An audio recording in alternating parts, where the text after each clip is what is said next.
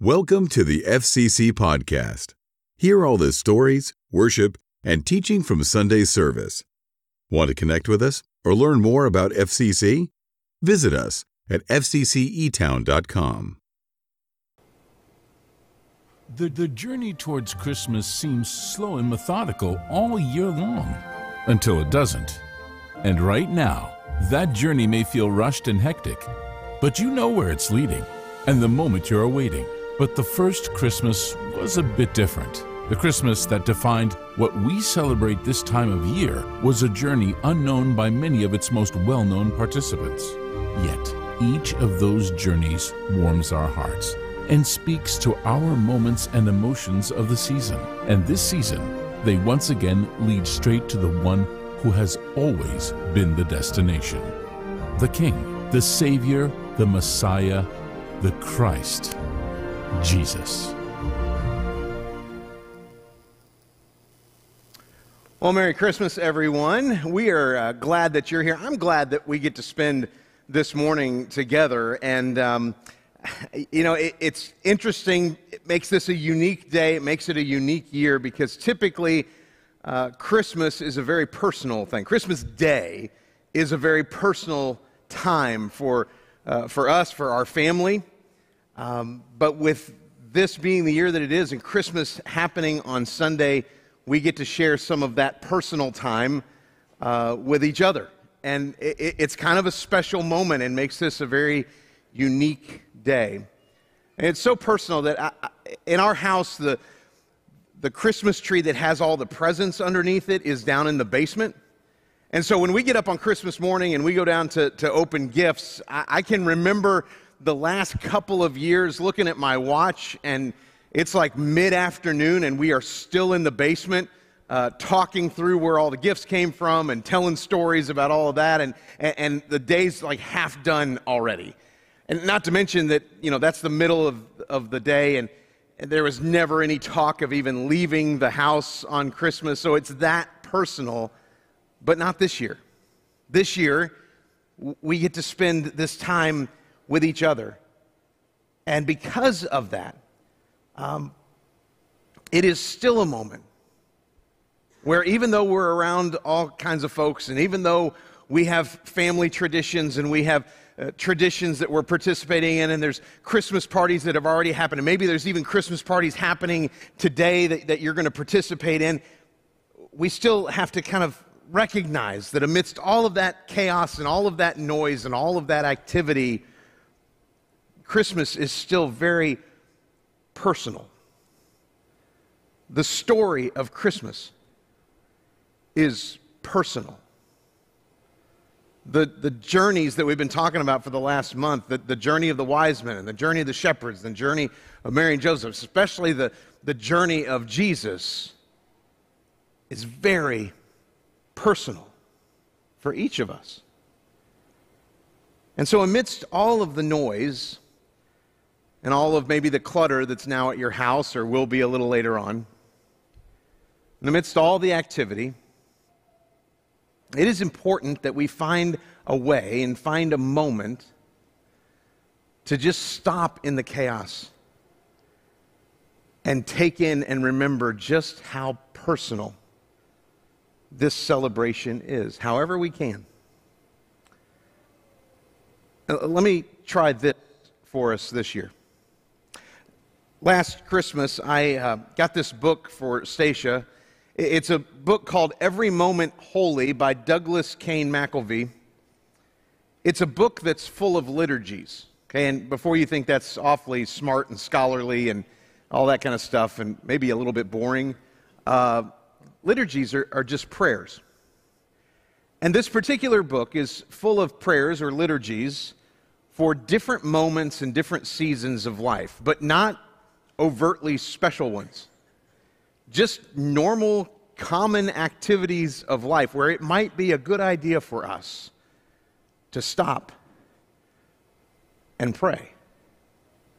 And to turn that common event or that to do list event into a spiritual event. Now, just as a for instance, um, there are some liturgies that are in here uh, for days of laundry, a prayer for you to pray before you start laundry. There, there's a prayer that's, that's in here for those moments when you are just overloaded with information and your head is spinning. There's a liturgy for that. There's a prayer that's in here for um, the moments before you go shopping. Okay, I probably could have used that prayer a couple of weeks ago, would have been helpful for me. There's prayers that are here for, for very common things. There, there's prayers for home repairs and prayers in here for changing diapers. There, there are liturgies that are written in here for the liturgy for watching a storm. There's even one here that's the, the liturgy for the keeping of bees, if that's something that you do. But I want to share one with us today that might seem a little misplaced or a little off the timeline and maybe even a little bit late. But I think it's quite fitting for the uniqueness of this particular Christmas. It's the liturgy for putting up a Christmas tree. And the idea of a liturgy is simply that it's a prayer that we pray before an event, that we pray before that to do list gets started, that we pray before we tear into something that might just send our emotions and our uh, activities going in all kinds of different directions. And so, as I read this prayer, I'm just going to ask that you would kind of enter into this moment of prayer with me and think back to the imagery a few weeks ago when we were putting up our Christmas tree in preparation and anticipation of today.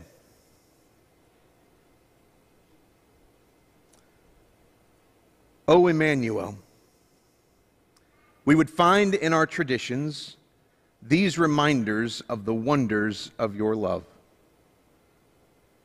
First, let this fragrant tree, cut down and then raised beneath our roof, remind us how once upon a time the high King of heaven consented to be cut off from the glories that were his birthright and descended instead to dwell with us in a broken world beset by harm and evil. Praise to you, Emmanuel. Next, let the hard wood of the trunk and the outstretched branches remind us how that same heavenly king who had entered our world on that distant night would soon act to redeem his creation and his people in it, though it would require the stretching of his arms upon a cross of wood, his death for our life. Praise to you, Emmanuel.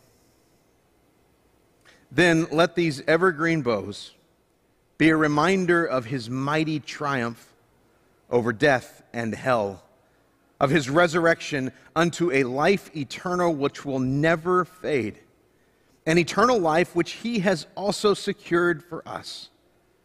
There is no greater gift. Praise to you, Emmanuel. Finally, as we drape the branches of this Christmas tree in the glittering finery and sparkling lights, let us imagine Christ our King, seated upon his heavenly throne, arrayed in the royal raiments of his glory.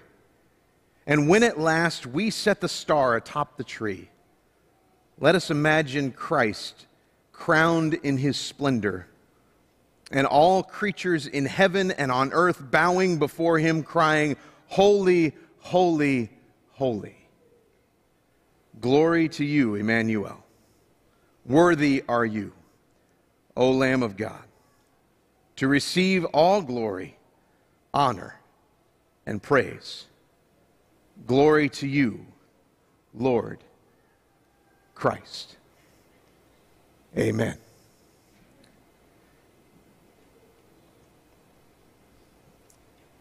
In the present moment, we don't find ourselves speaking to or praying to a baby in a manger.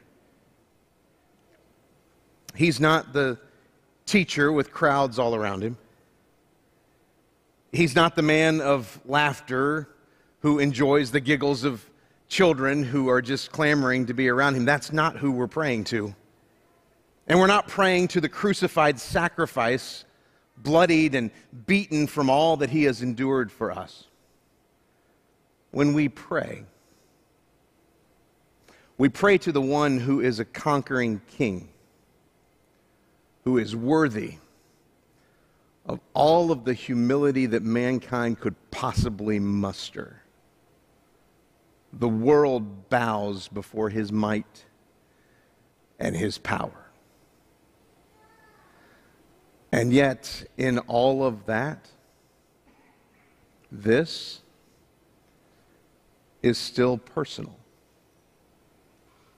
There was a moment in John chapter 3 when Jesus himself was trying to explain who he could possibly be and who he possibly is and, and, and why he had come. And when you think about the complexity of that explanation. I mean, the complexity that's wrapped up in the creator who became a baby, who became a teacher, who became a sacrifice, who became a hero and king. That seems like a pretty complex story.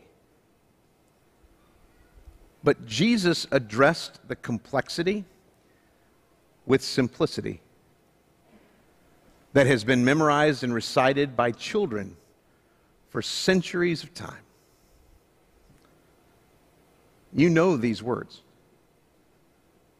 This is what Jesus said about himself. For God so loved the world that he gave his one and only Son, that whoever believes in him shall not perish, but have eternal life. For God did not send his Son into the world to condemn the world but to save the world through him. It's the simplicity and the complexity of why he came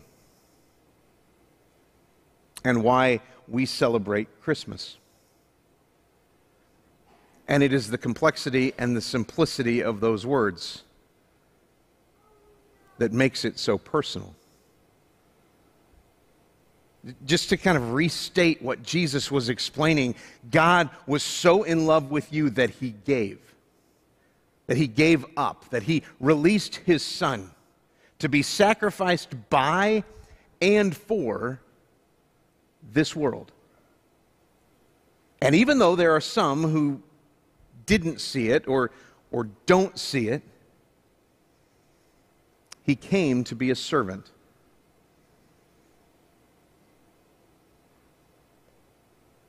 not one who is here to pass judgment and condemn the world. He came with everything that he has and everything that he is to save the world. Emmanuel, God with us, left his role as High King of heaven to enter this broken world and he emptied himself of all of his prerogatives and rank to stretch out his arms as a servant on the wood of the cross as a substitute for you and as a substitute for me. So that we might have eternal life. The baby that we celebrate in the manger today Emmanuel, is the Savior and the King and the servant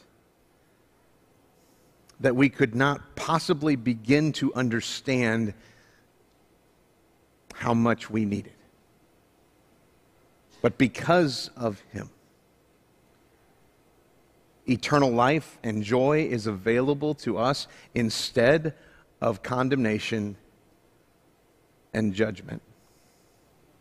And if you want to get right down to the, the simple of it all. The simple of, of everything that is Christmas. It is all wrapped up in these words that he said Whoever believes in me, in him, shall not perish, but have eternal life. Praise to you, Emmanuel. Let's pray. Heavenly Father, God, we uh, come to you on this Christmas day. We, we look at this day and know that it is often a time of family and friends. It is often a time of presents and uh, stockings. And we have so many traditions and so many parts of this day that have been passed down from generation to generation. And sometimes we have forgotten to pass down the meaning and the reason for those traditions.